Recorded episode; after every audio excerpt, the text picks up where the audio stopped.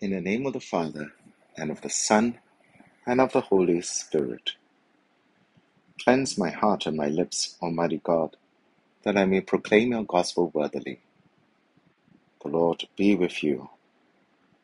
A reading from the Holy Gospel according to John. It was before the festival of the Passover, and Jesus knew that the hour had come for him to pass from this world to the Father. He had always loved those who were his in the world, but now he showed how perfect his love was. They were at supper, and the devil had already put into the mind of Judas Iscariot, son of Simon, to betray him. Jesus knew that the Father had put everything into his hands, and that he had come from God and was returning to God.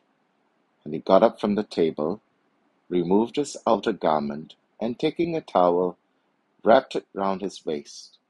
He then poured water into a basin and began to wash the disciples' feet and to wipe them with the towel he was wearing. He came to Simon Peter, who said to him, Lord, are you going to wash my feet? Jesus answered, At the moment you do not know what I am doing, but later you will understand. Never, said Peter, you shall never wash my feet. Jesus replied, If I do not wash you, you can have nothing in common with me. Then, Lord, said Simon Peter, not only my feet, but my hands and my head as well. Jesus said, No one who has taken a bath needs washing. He is clean all over.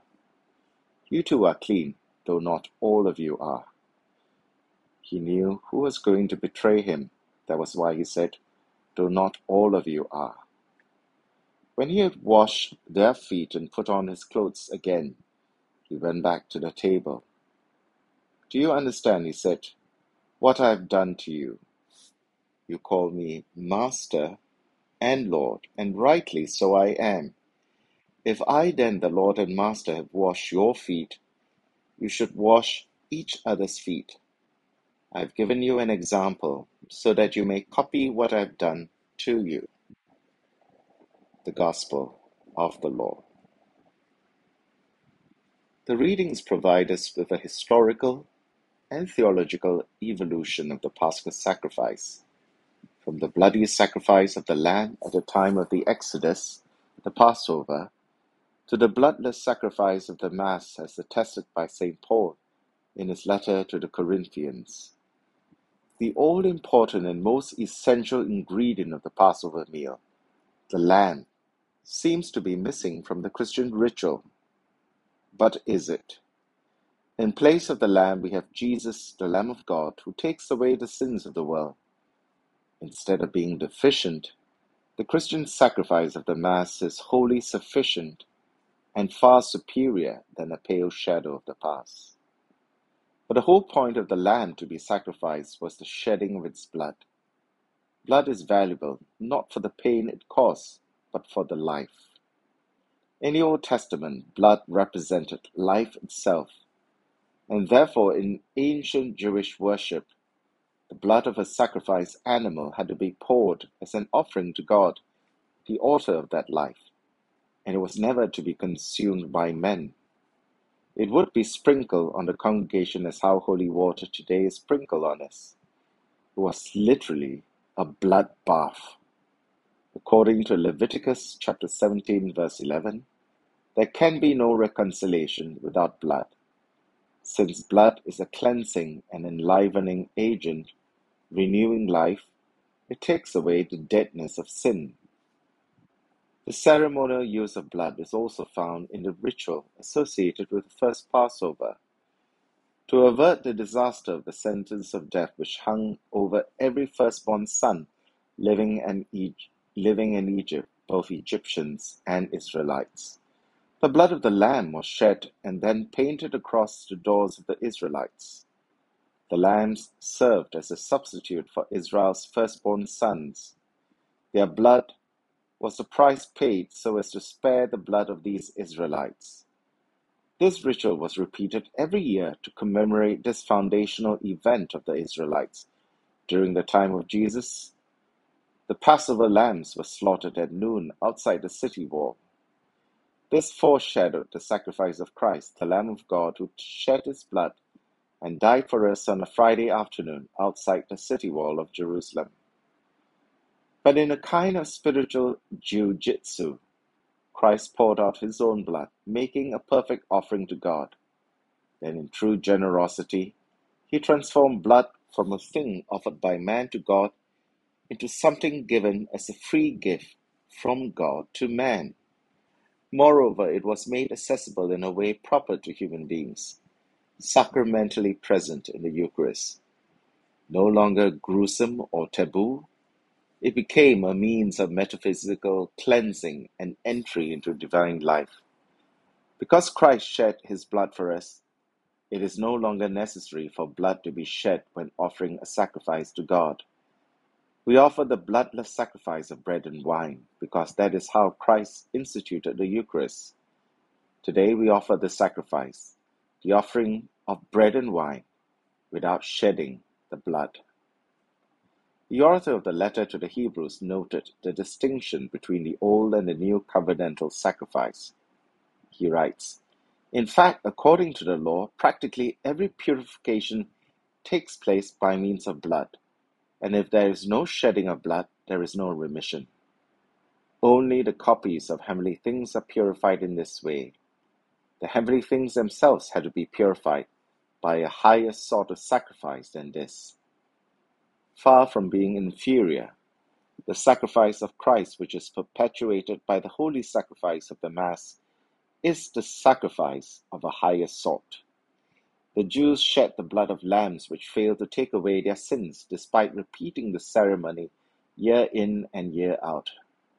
But our Lord shed his own blood on the cross, once and for all, rendering the old sacrifice obsolete and inaugurating the supreme sacrifice of the Holy Mass for all times until the end of this age. The Gospel seems to add another odd ritual to the already reworked Passover meal the washing of feet. At first glance, this second ritual seems disconnected to the first. Though not mentioned in the Synoptic Gospels, foot washing could most likely be presumed before the start of the meal, as in every meal, as the disciples marched in from the dusty streets and would at least offer the courtesy to their colleagues to ensure that their feet were relatively clean and odorless when positioned near their neighbor's face. Remember that they would have been in a reclining position with bodies and feet close to each other. But what was novel about this action and which draws our attention to this seemingly innocuous ritual is the reversal of roles. Instead of the servant washing the feet of the master, it is the master who stoops down to wash the feet of his subordinates. Our first impression of this reversal would be to conclude that Jesus is indeed extremely humble. But is this the only moral lesson which we can assign to his action? If this is so, was Jesus not guilty of partaking in some performative act of virtue signaling? Hey, look at me, see how humble I am. Yes, humility is certainly an important theme, but actually a sub theme to the two others. Our Lord's act of foot washing is both a symbol of his humble outpouring of love expressed by his sacrificial death on the cross, an example of how his followers should act. I've given you an example so that you may copy what I have done to you. But there is something more to this action which ties it back to the sign of the blood. The significance of this action can be fully understood in the book of the Apocalypse, chapter 7, verse 14. In response to a question by St. John the Seer, the elder provides this explanation of the multitude arrayed in white robes, holding palms in their hands and worshipping the Lamb. These are the people who have been through the great trial. They have washed their robes white again in the blood of the Lamb. Here lies one of the greatest paradoxical imageries in the scripture the blood of Christ, the slain but now resurrected Lamb of God, cleanses, leaving the saints spotlessly clean, not covered with the blood and gore of their martyrdom. Blood and spotlessness can both exist in the sacrament of redemption. the sacrament of the Eucharist, and the sacrament of the new Passover, and the sacrament of penance, which is confession. The appointed hour has come. We have escaped the whirlwind of our lives together, not in the cenacle, but in this church. We are weary. Lord knows that we are weary. Weary of the disciplines of Lent, the tumult of life, the empty promises of love, and the sting of betrayal of friends. So many are so weary that they cannot bear to look upon the bruised, scarred, and blooded face of our Lord on the cross. It is just too painful. But if we care to look, our Lord wishes to show us how love looks like. It is not worn as a badge or as a slogan emblazoned on our t shirts. It's not sweet platitudes or found in boxes of chocolates or large bouquets of roses. There is nothing warm or fuzzy, nice or sentimental about it.